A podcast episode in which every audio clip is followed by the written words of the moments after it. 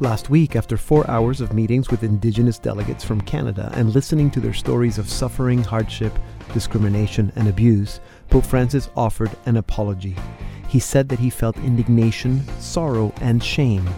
Then he added, For the deplorable conduct of those members of the Catholic Church, I ask for God's forgiveness, and I want to say to you with all my heart, I am very sorry. And I join my brothers, the Canadian bishops, in asking your pardon. The leaders of the delegations said that these words were historic, they were necessary, and that they appreciated them. In the same address, which was witnessed by some 200 delegates in the Sala Clementina of the Apostolic Palace, Pope Francis announced that he would come to Canada and joked that it would not be in the winter. But he did say that he would like to be with them in Canada on the feast of St. Anne and closed his remarks by saying, Until we meet again in Canada, where I will be able better to express to you my closeness. For many Indigenous people, the apology is too late. For others, the apology was not necessary, but it is my sense that for most, it was the first step in a long journey of healing between the Church and Indigenous people. Let's continue to pray for healing and reconciliation as we prepare for the Pope's visit to Canada, perhaps in July this year. I'm Deacon Pedro, and this is the Salt and Light Hour.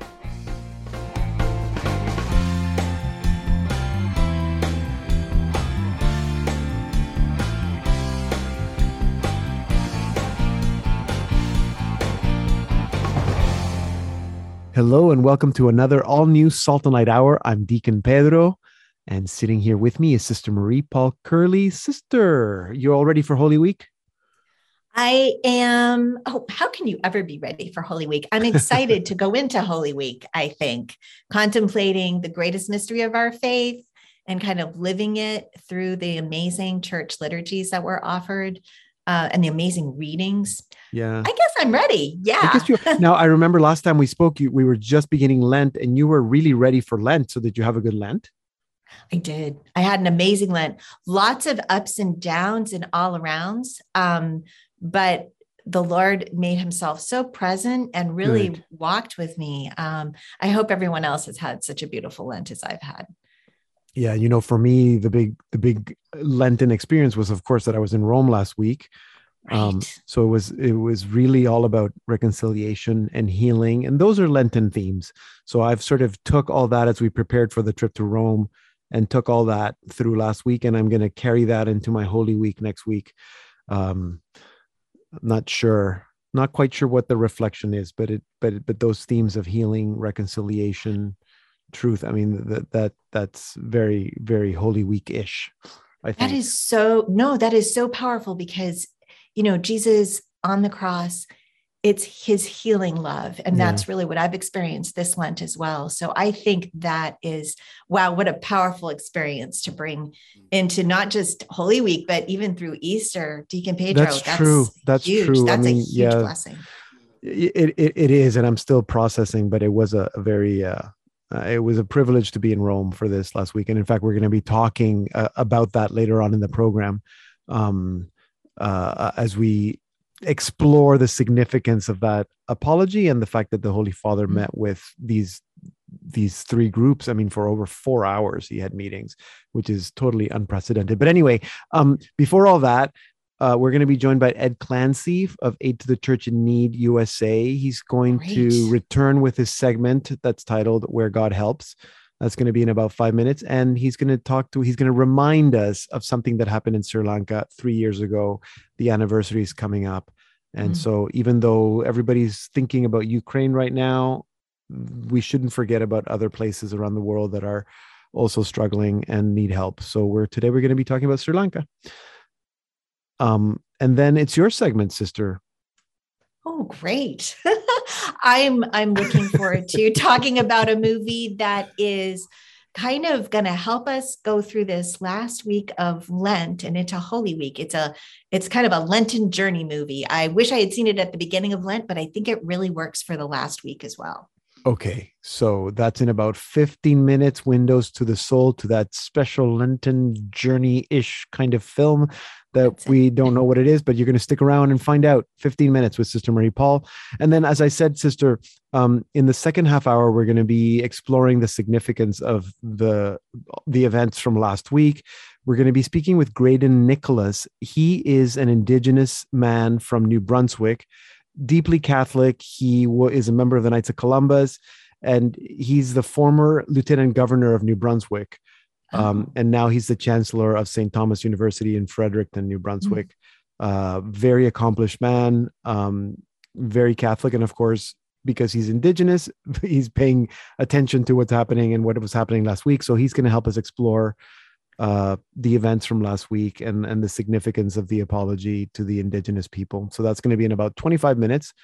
I gonna be- can't wait to hear that. I will be I will be downloading this episode. good good as i hope everybody else will um at the end of the program we're going to be reconnecting with mike boucher um he's near you sister from massachusetts uh fall Oh. river i believe that's the diocese of fall Yes. river right just outside boston That's right. Um, uh, he's been recording in the last couple years, the last year or so, and uh, also recently he's been involved with with the Retrouvaille program, um, that is for couples that are struggling for for marriages. Yes.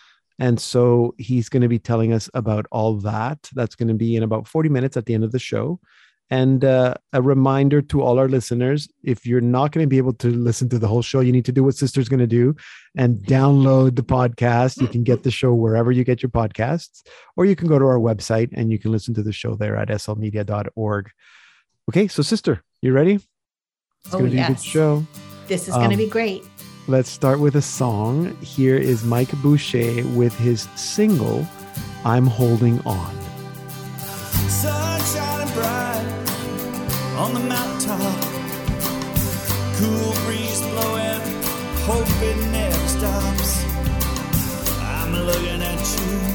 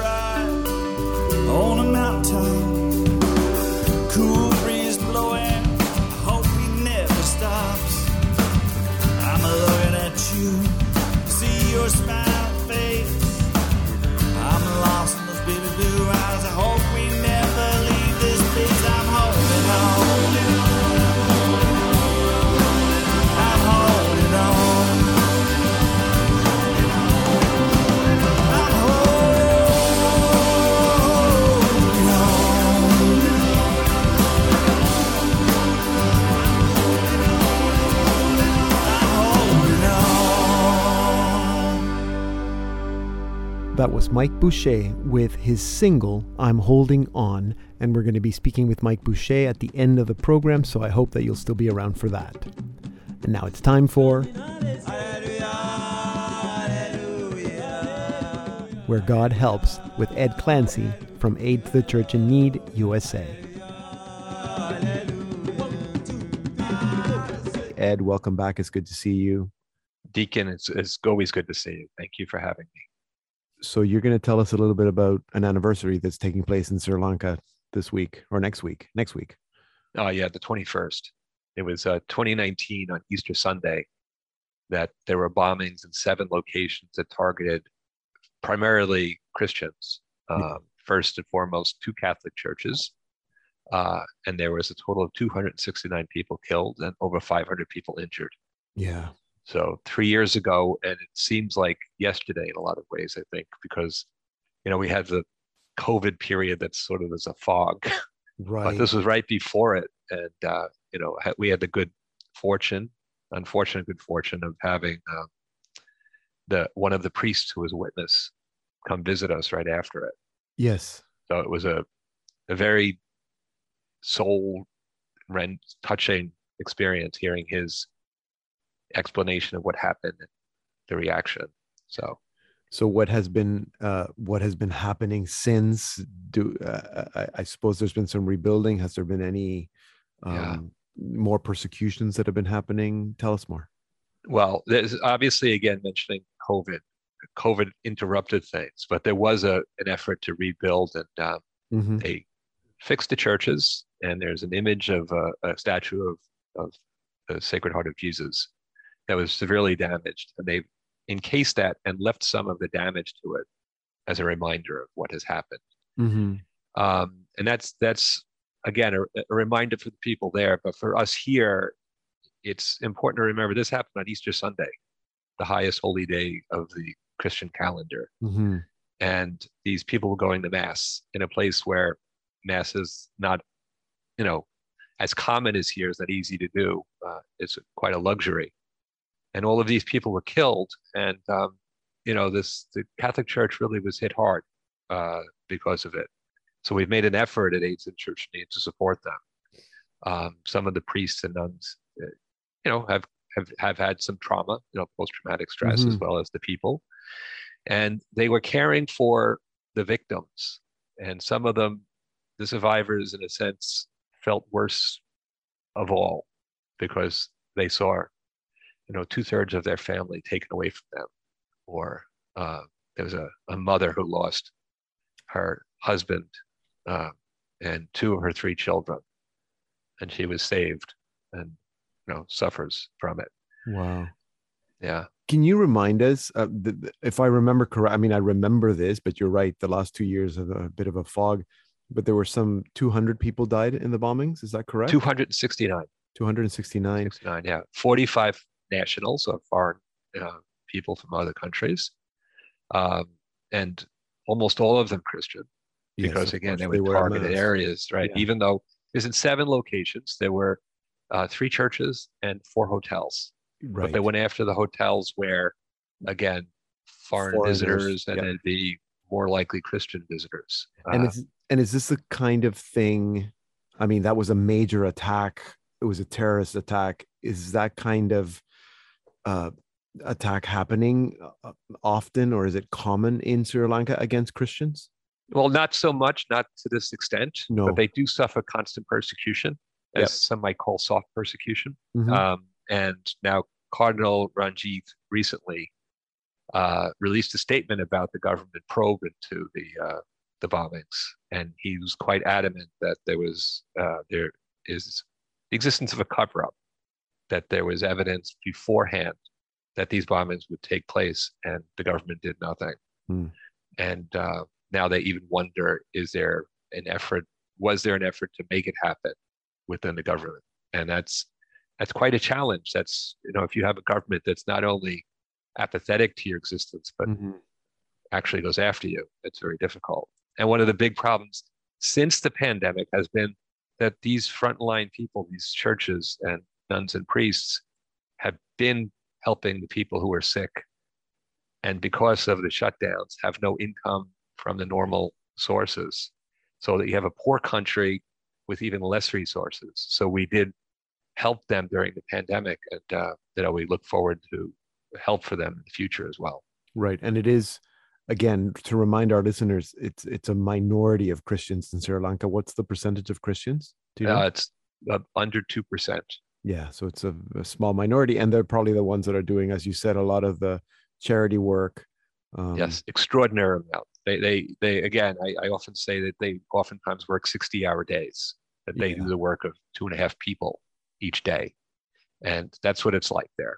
It's, but that's you know that's the sacrifice that many of these people take on themselves and do it with love, and that's Mhm. the hallmark of the church. Yeah, I think uh, as the world, the world's eyes are focused on U- Ukraine, and um, and of course that's important. It's, I, I think is important to not forget that there are crises happening in other places.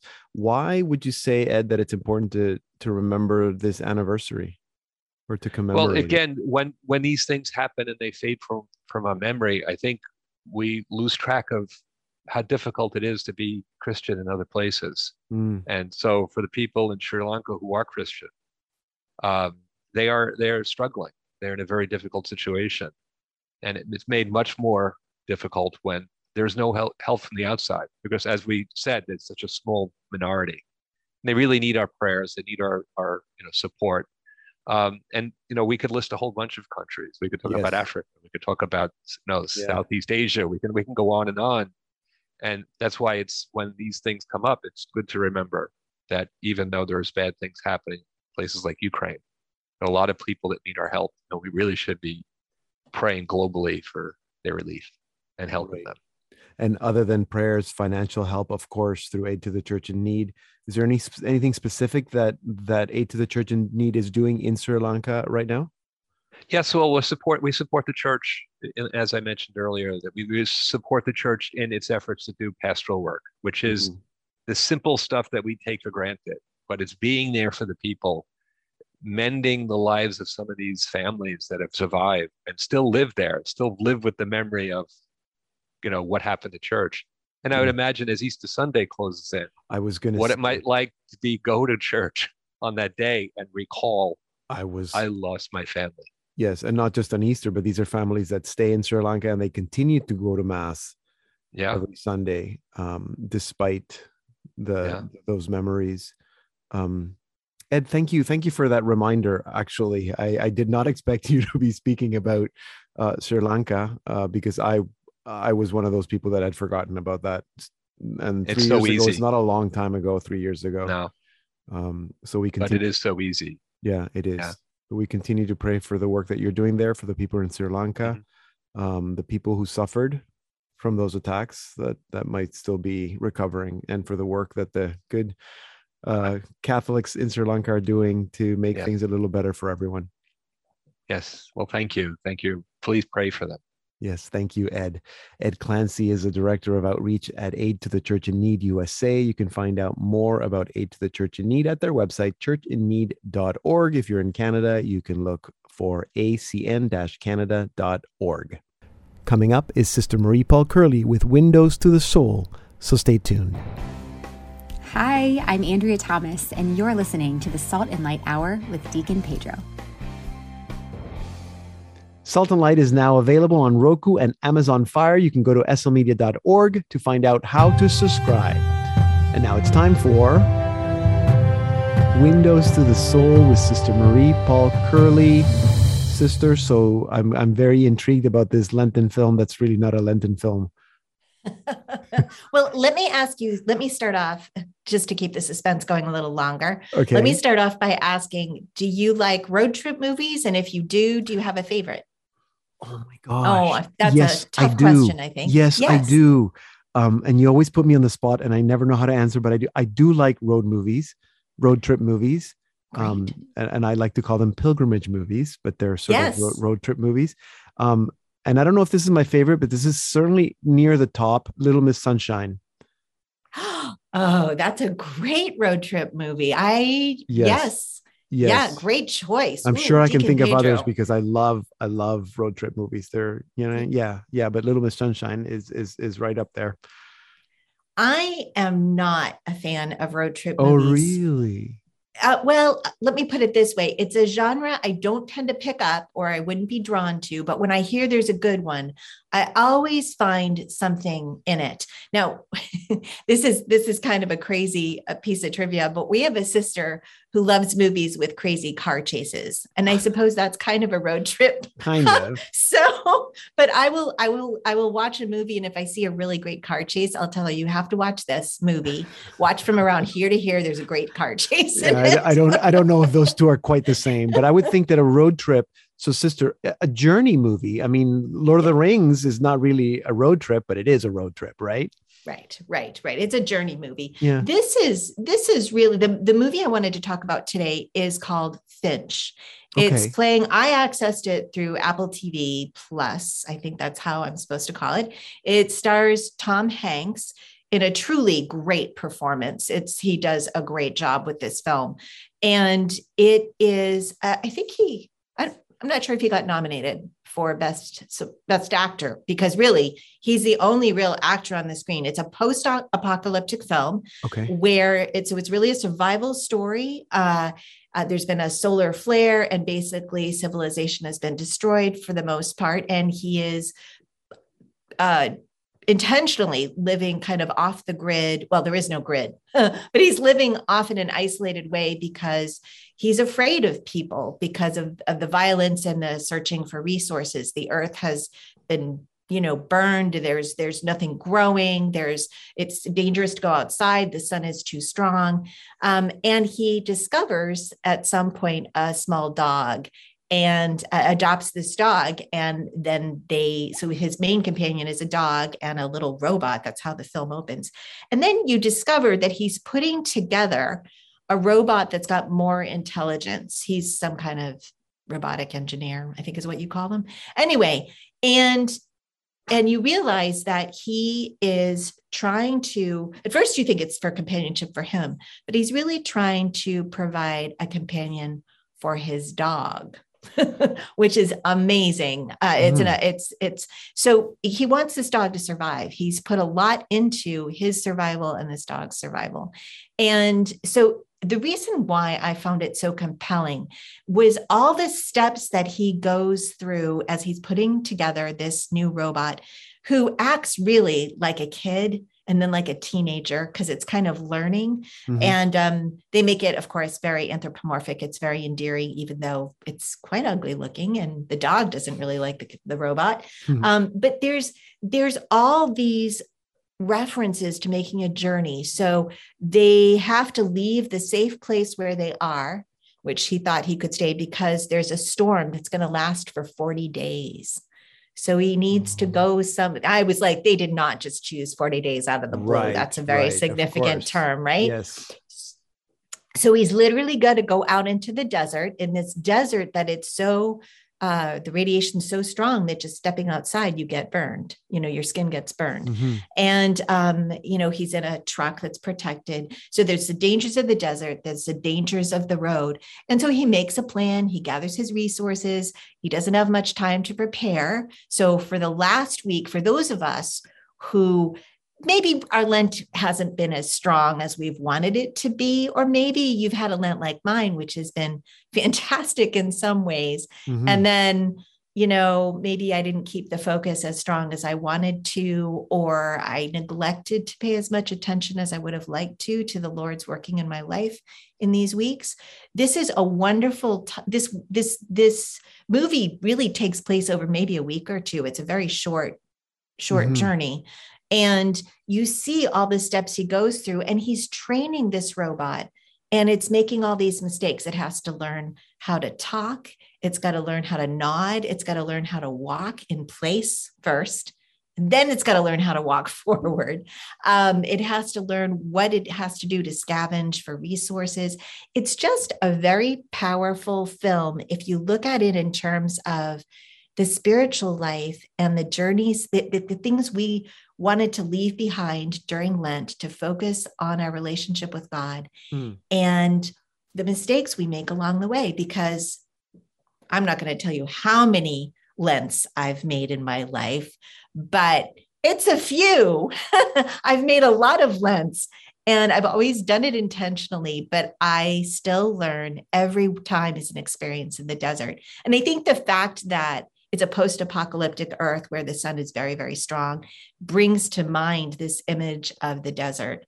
And really, it's Mhm. the love that that Tom Hanks' character, whose whose last name is Finch, that's why it's called Finch. It's the love that this character has for his dog that's kind of opened him up and enables him to push through these incredible obstacles that he faces.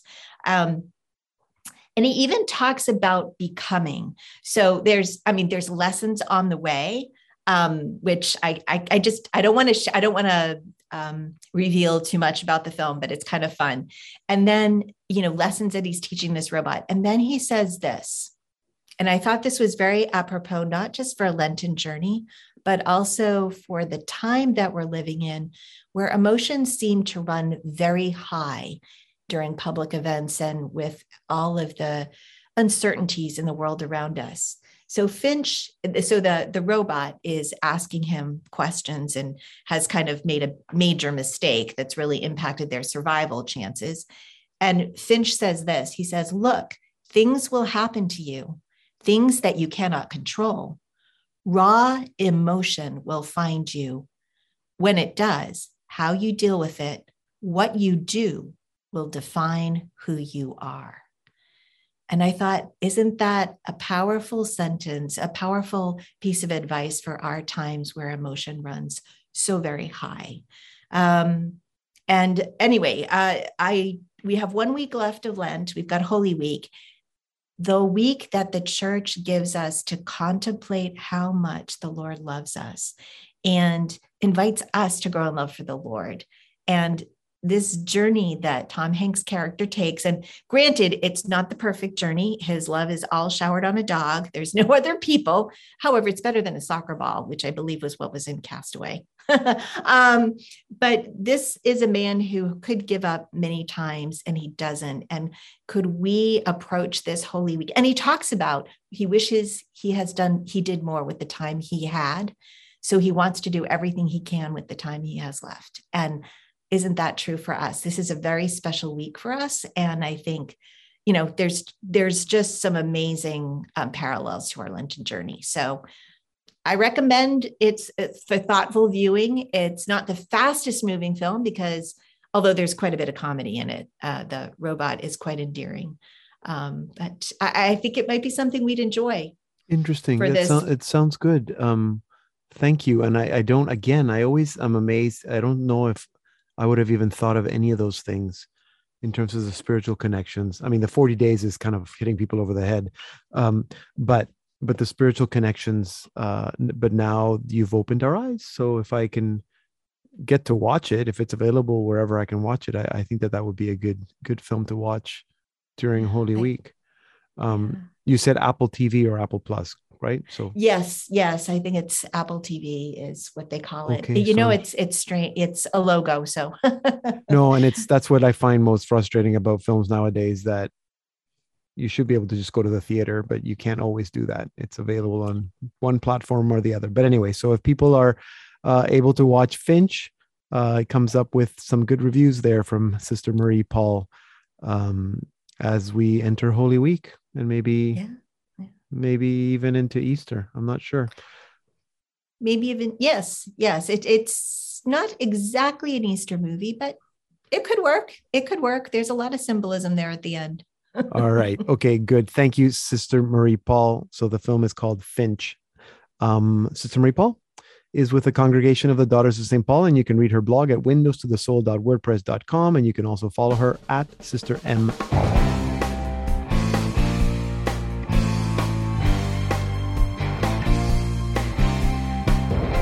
Coming up in our second half hour, a featured chat with Graydon Nicholas on the Pope's apology to Indigenous people, and we reconnect with singer songwriter Mike Boucher, so don't go anywhere.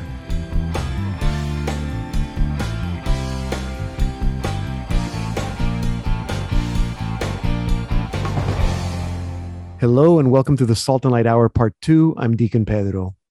Last week was a historic week for the Indigenous people of Canada. After four hours of meetings with Indigenous delegates from the three main organizations representing the Inuit, the Metis, and the First Nations, Pope Francis offered an apology for the deplorable conduct of members of the Catholic Church that wounded Indigenous children, for the abuse they suffered, and for the lack of respect shown for their identity, their culture, and their spiritual values. To help us explore the significance of this apology, I am now joined by Graydon Nicholas. He's the former Lieutenant Governor of New Brunswick and is now the Chancellor of St. Thomas University in Fredericton, New Brunswick. Graydon, welcome to the Salt and Light Hour. Thank you for being with us today. It's great to be here. Now, I didn't say in the introduction, but you are Indigenous. Um, you are also Catholic. So, what was going through your mind all last week? Well, first of all, I guess it was a great week. Uh, and I was, uh, as I listened to the news releases, first of all, of the Inuit who first met, and then the Metis, and ultimately the representative of First Nations uh, with Pope uh, Francis. And then I said, well, I wonder what's going to happen on Friday. And uh, so that's what I was concentrating on and praying a lot for a good results. And uh, and uh, I think many people are happy with this. Some aren't happy with it, and many are saying it did not go far enough. So, so um, we did get the apology. I think that that's what everybody was thinking throughout the week as well. Will will there be an apology? Um, what did you think? Was it enough? Was it not enough? Was it the right words? Well, first of all, I think before I answer that question fully, Peter, you know, first of all, there are beautiful statements that are included in the Pope's speech. Number one, he refers to the elders mm-hmm. and the significance of the role that elders play, which would involve, of course, the seven generations in our particular uh, mindset that we have to think that far ahead yeah. because six, genera- six generations ago, our leaders thought of us. So I think that is what is crucial. And of course, within the particular uh, of advice and, and the wisdom of our elders is to bring in our spiritual values, our spirituality.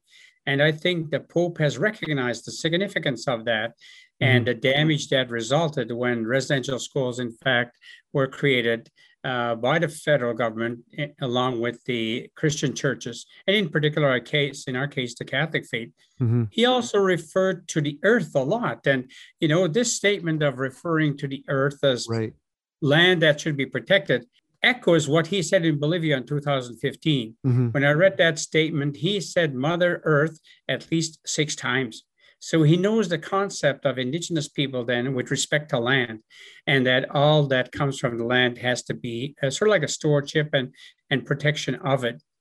Thirdly, of course, he also talks about the uh, the significance of uh, trying the woundedness that was there. Mm. Uh, the harm that was done. And I think when he heard the voices and saw the indigenous representatives there, struggling even with what they were saying, the pain it had caused intergenerationally, and he recognizes the inter- intergenerational damage that has been done. So all those things are in there. Uh, so I, as I said, it's a good start. He expressed sorrow. He asked for forgiveness. Uh, in particular, for the ones who were um, uh, the ones, who, like he says, the ones who were the educators. Yeah. This talks about the priests and the nuns who were affiliated with the residential schools and so i and but the other thing is is all this that happened to indigenous children communities is contrary to the gospel of jesus christ. And so i think that is where you begin. And to say mm-hmm. okay what in fact were the teachings of jesus? I think we're forgetting a lot of the biblical references that are that i see within this statement. And so it's a beginning.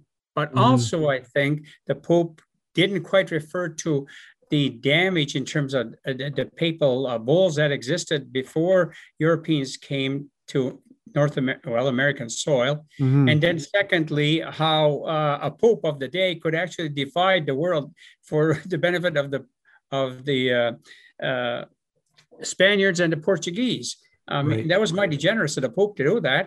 Mm-hmm. But you know, for us, our it's our creator who gave us this land as a gift. But what's interesting a lot of people are saying well the pope didn't say enough to say uh, condemn the papal bulls. Mm-hmm. the earlier ones actually were uh, repealed by the pope paul iii of the day in 1537 and a lot of believe me a lot of catholics bishops priests probably even cardinals don't even know what that document said uh, mm-hmm. but it's it's important, I think, to realize that, and and I think he's talking about specific actions that will take place from here on in within the church and within our indigenous communities, our first our uh, indigenous communities, I should say, which include the Inuit, you know, as well as the First Nations, right, and the church. And I think that's path of reconciliation is still going to be long, but it's it's a start. It's the first step. Uh, uh, like the Chinese proverb says, a journey begins with the first step. Yeah. And so I think that is what's important, uh, the way I see it. Mhm. And um, uh, and I, if I can just uh, add another thing before I go Yeah, to for your sure. He also referred to the grandmother. In this case, Saint Anne was a grandmother, of course, of Jesus. And in the East Coast here, in the early uh, evangelization that occurred, there was great stress about Saint Anne de Beaupré because the early missionaries realized that the Mi'kmaq and the Wolastoqiyik people and the Passamaquoddy people had great reference for the grandmother and that the grandmother plays a very vital role. So this is how then they brought it in. And he brings that in as well. So Mhm. it's a reminder of what uh, was said by Pope John Paul II in September of 1984, when in fact he visited the shrine of our Saint Anne de Beaupré and met with indigenous leaders there. So in me, in, he brings this in. The other thing I think is because he says the message is contrary to the gospel of Jesus Christ, Pope John Paul II in 1984 uh, said that Christ in his own body was Indian. In this Mhm. case, we'd have to say indigenous now to Yeah. include the other people. So that fundamental doctrine of the of the Catholic faith that you and I are part of is important for our people. And Pope John Paul II also reaffirmed the the document that Pope Paul III issued in 1537. So I am hoping that in the future, when he comes here, he in fact is reminded of these earlier statements of Pope John Paul II and then build on it. That Mhm. that I think is what's crucial, uh, in my opinion, anyway. So Ab- no, absolutely, and, and you're right. I think we focus too much on on the words of apology and not look at the full document, uh, which people can find on our website slmedia.org. Um, he has said that he's coming to Canada. You mentioned the importance of the land. Why is it so important that the apology needs to take place on Canadian soil, on Indigenous land here? Because this is where the harm took place. This is where the hurt took place. This is where uh, what I call evangelization went amok.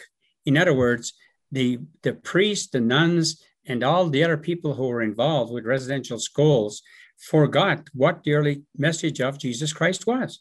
When you look at the Acts of the Apostle, I mean, I I look at this chapter 10, which says Christ is for everybody. Yeah. So he Christ would have been for us as well. And you know, one of the things in the East Coast here, Pedro, that they said is when they came to explain, and they had to, in fact, convince the Mi'kmaq and the we become Catholic, they said the words they use is when did Christ become indigenized? When did he become an Indian?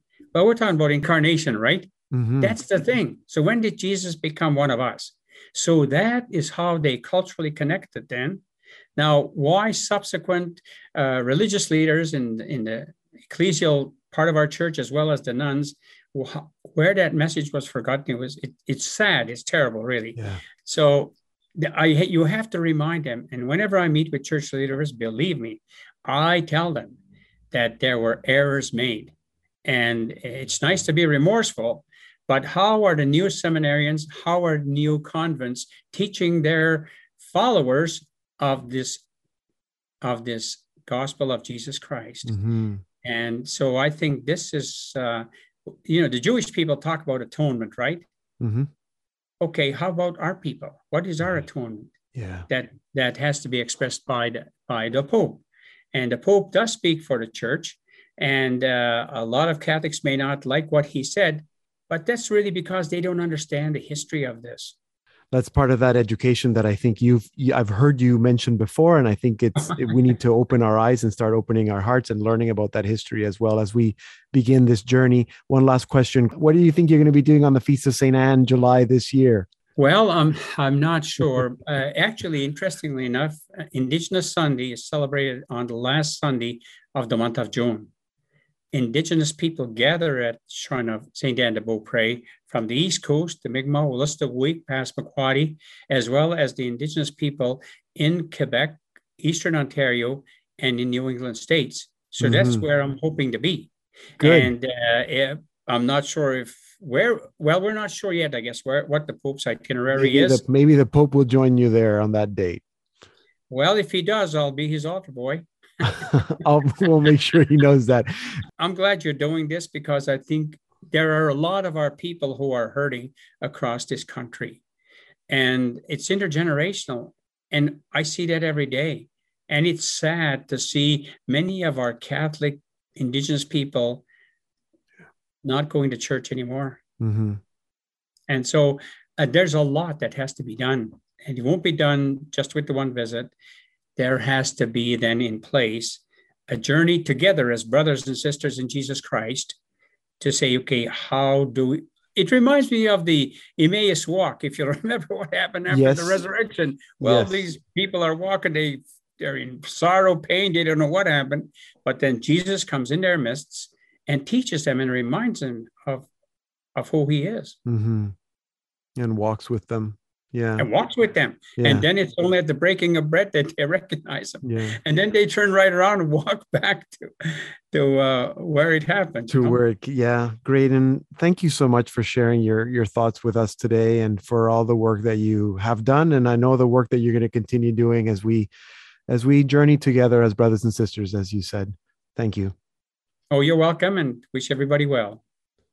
Graydon Nicholas is the former Lieutenant Governor of New Brunswick. He's the Chancellor of St. Thomas University in Fredericton, New Brunswick, and he is one of the many Indigenous voices that we're featuring throughout the year on the Salt and Light Hour. You can listen to the others at slmedia.org slash podcast. Here now is Mike Boucher with his single, Set Me Free.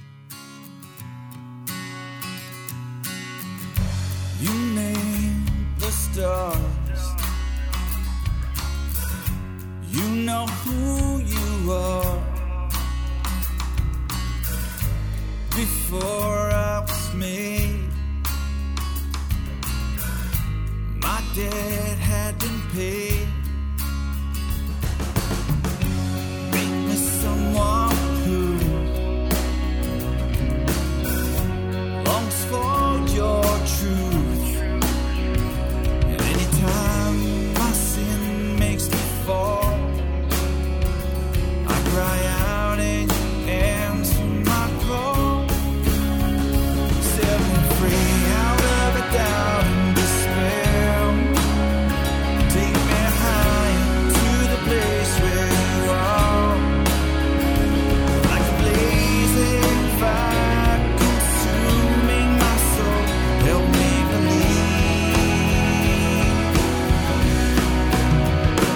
Set me free.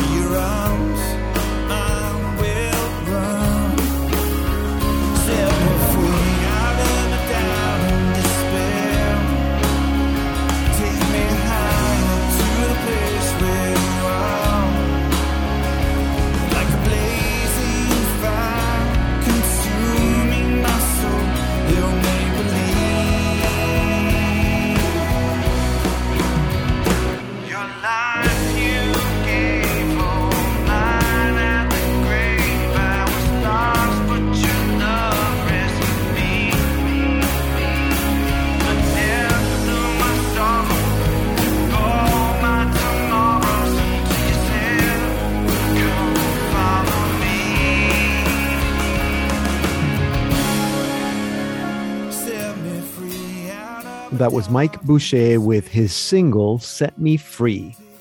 Now, we first met Mike Boucher in November 2020 and learned that he's been doing music for almost 20 years now. Mike and his band play everywhere from backyard barbecues to massive events. Recently, Mike has been connected with the Retrouvaille program, providing music for their weekends, and he has been recording some of his songs, so it's a good excuse to get him back on the show. Mike, uh, so good to see you, my brother. Welcome back to the Light Hour. Thank you, Deacon Pedro. It's great to be here with you. So uh, I, I, know that the last couple years have been really tough on musicians. Um, what was it like for you? Uh, desolate and um, uninspirational.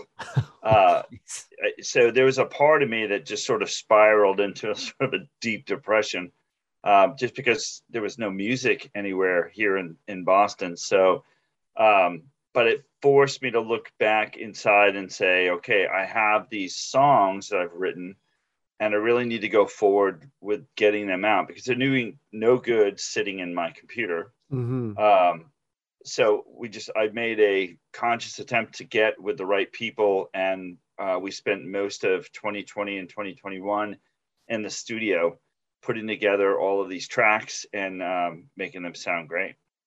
Yeah, and they do sound great. Uh, um, I want to go back to what you said about just sort of being desolate, and you you had these songs already written, so so it was not a time for you that that felt creative that new music or new songs were coming out um there's always times for new songs as you're always uh, getting inspiration from different places but with so much pressure and so much stress i think it, it really kind of took a lot out of me as far as being able to be creative and it wasn't until i forced myself to look at uh, some creative outlets like one way i was our pastor allowed me to use the basement of the church as long as I was alone. Mm-hmm. And I did live streams of just music so that I could still connect with people through um, the internet. Right. And so uh, it was fun. You know, it, it, it got me through that time where I just wasn't performing in front of people. So that was great. Uh, love that. And then I started thinking about uh, the album. I started thinking about the songs. And I think you know, I, I don't know any artist who won't tell you that they're a little bit apprehensive about getting their art out because you know you face criticism and mm-hmm. uh, maybe they maybe somebody won't like it or so and for me this is my first time going through this so i was really apprehensive about kind of going forward and since i had the professional music career and i was doing covers and working in bars and restaurants i didn't really have to sort I didn't have to address that at all. Mm-hmm. And and I just put those songs away and said, yeah, I'll get to it someday. Well, then when all of the when all the COVID happened and, and everything shut down, it really forced me to look at that and said, you know what? I, I need to get those songs out there. I need to get that work out there. Uh, and and it forced me to kind of take a look at it and say, yes, um, I got to get into the studio with my friends and we've got to we've got to get this music out. Mm-hmm. Now, something else that happened for you is that you got connected with or involved with the Retrouvaille uh, program. Can you tell us a bit about that? Sure. Uh, about 2019, 2020, uh, my wife and I had just got to a point where we were about a thousand miles apart. And um, we were looking at getting a divorce. And, you know, we, we both have very deep faith and we started to look around at other options besides going down that direction mm-hmm. and a good friend of mine had gone through the Retrouvaille program and he suggested it so uh, we signed up and we're on uh, our weekend in 2020 during covid yeah and it was weird because in a typical retreat everybody's on site but in this particular retreat some are on site and some are on video. So that was kind of weird to get through that. Mm-hmm. And then, you know, we had to wear masks all the time. So it was, uh, it was definitely different. But one of the things that the Retrouvaille community really liked was that I was a musician. And, you know, sometimes music gets in the way of relationship. So, um, I've always, you know, when it, when the when I was trying to go through the process of getting into this retreat. I really wanted to just to be Mara and I and mm-hmm. working mm-hmm. on that, uh, working on the relationship and, and uh, learning about the Retrouvaille process. And I didn't want to have anything to do with music. And she suggested it while we were on our weekend. She's like, you should volunteer time to do uh, mass. And I did, and they liked it so much, they decided to invite me back for the next weekend and next weekend. And now uh, for Retrouvaille New England, I'm their um, music director. So Hmm. now I've just signed on to every single retreat, and instead of doing what they were before, they were just doing uh, uh, recorded music. Um, now I do the live versions of the music for the retreat, and I'll do all the mass, uh, the mass parts for uh, for mass, and Right. uh, and then any of the supportive music that goes with the retreat. That's wonderful because I, I I do know these weekends uh, are just not the same with recorded music. What a difference it makes! But I know that they can't always afford to have a, a, a live musician.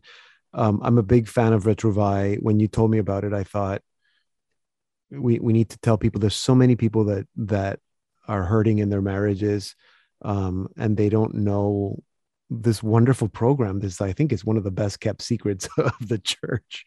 Um, uh, can I ask you how things are with you and Mora now?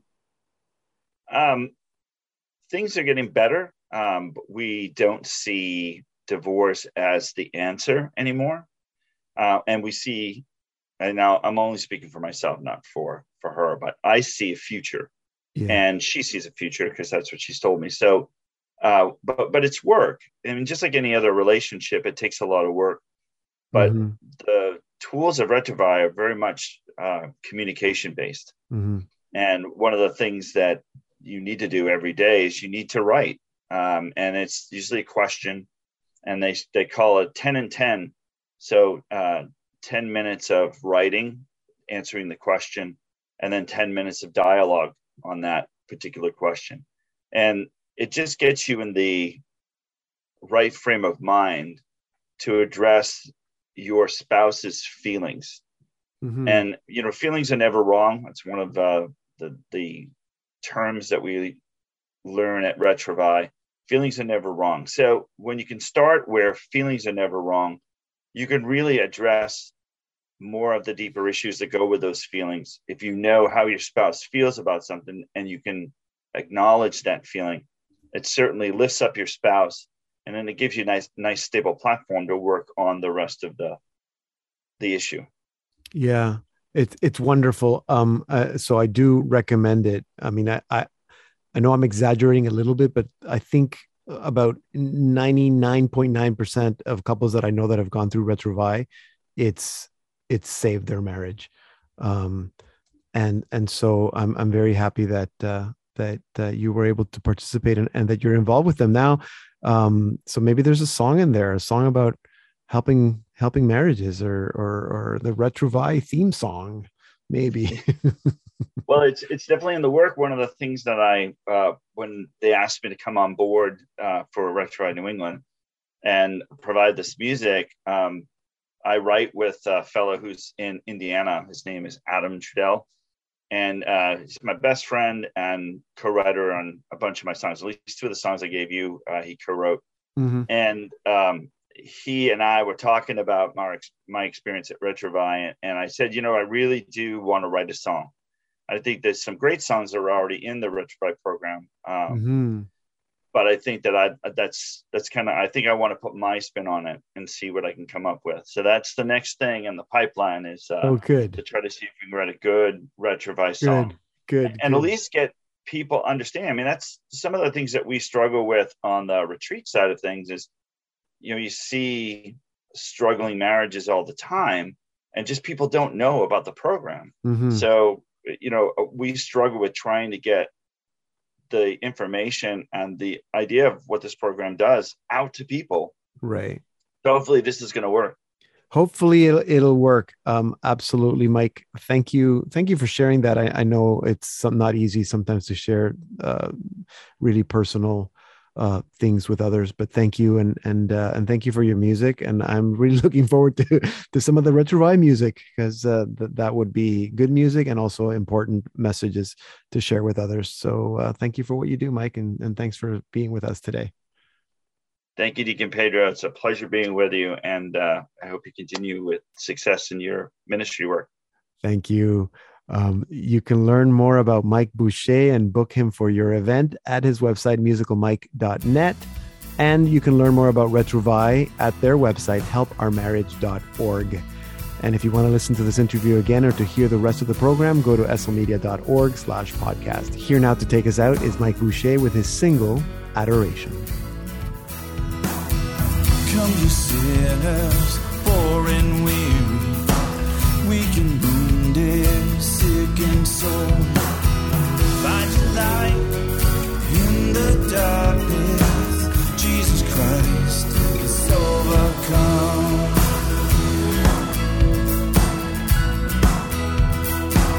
When your road's not straight and narrow, steep with danger, toils and snares.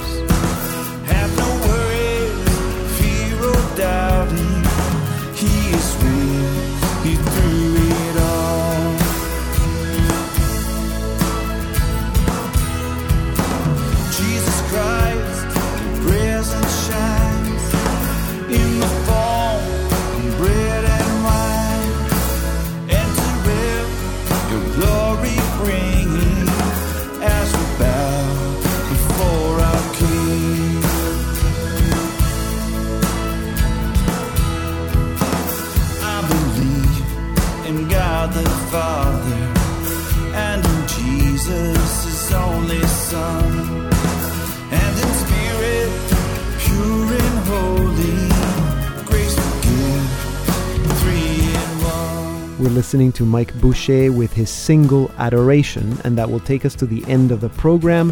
Remember that you can listen to the Salt and Light Hour podcast wherever you get your podcasts, but you can also listen to every single Salt and Light Hour program that has ever been made at our website, slmedia.org slash podcast. And you can find me, Deacon Pedro, on your social media, and you can email me, pedro at slmedia.org. Next week, we'll be joined by all our contributors for our Easter special. I hope that you can join us. Thank you for being with us today. Continue to pray for each other and take care of each other, and have a most blessed Holy Week. I'm Deacon Pedro, and this has been the Salt and Light Hour.